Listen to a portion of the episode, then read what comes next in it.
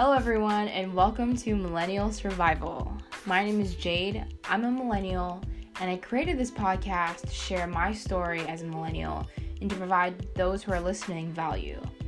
Not only will I be talking about my everyday life, my perspective of the world as a millennial, but also going over educational topics for young adults that'll be very useful and, if not essential, to becoming independent in the real world. So, pretty much like Adulting 101. There are a lot of things that I don't know yet, and there are definitely many things that I wish other people told me about earlier. And so, I hope I can be that person that'll get you thinking about all this adulting stuff get you at least, you know, introduced so that you won't freak out and be overwhelmed like the way that I did. And I hope we can learn and progress together as young adults and thrive. So, once again, welcome to Millennial Survival.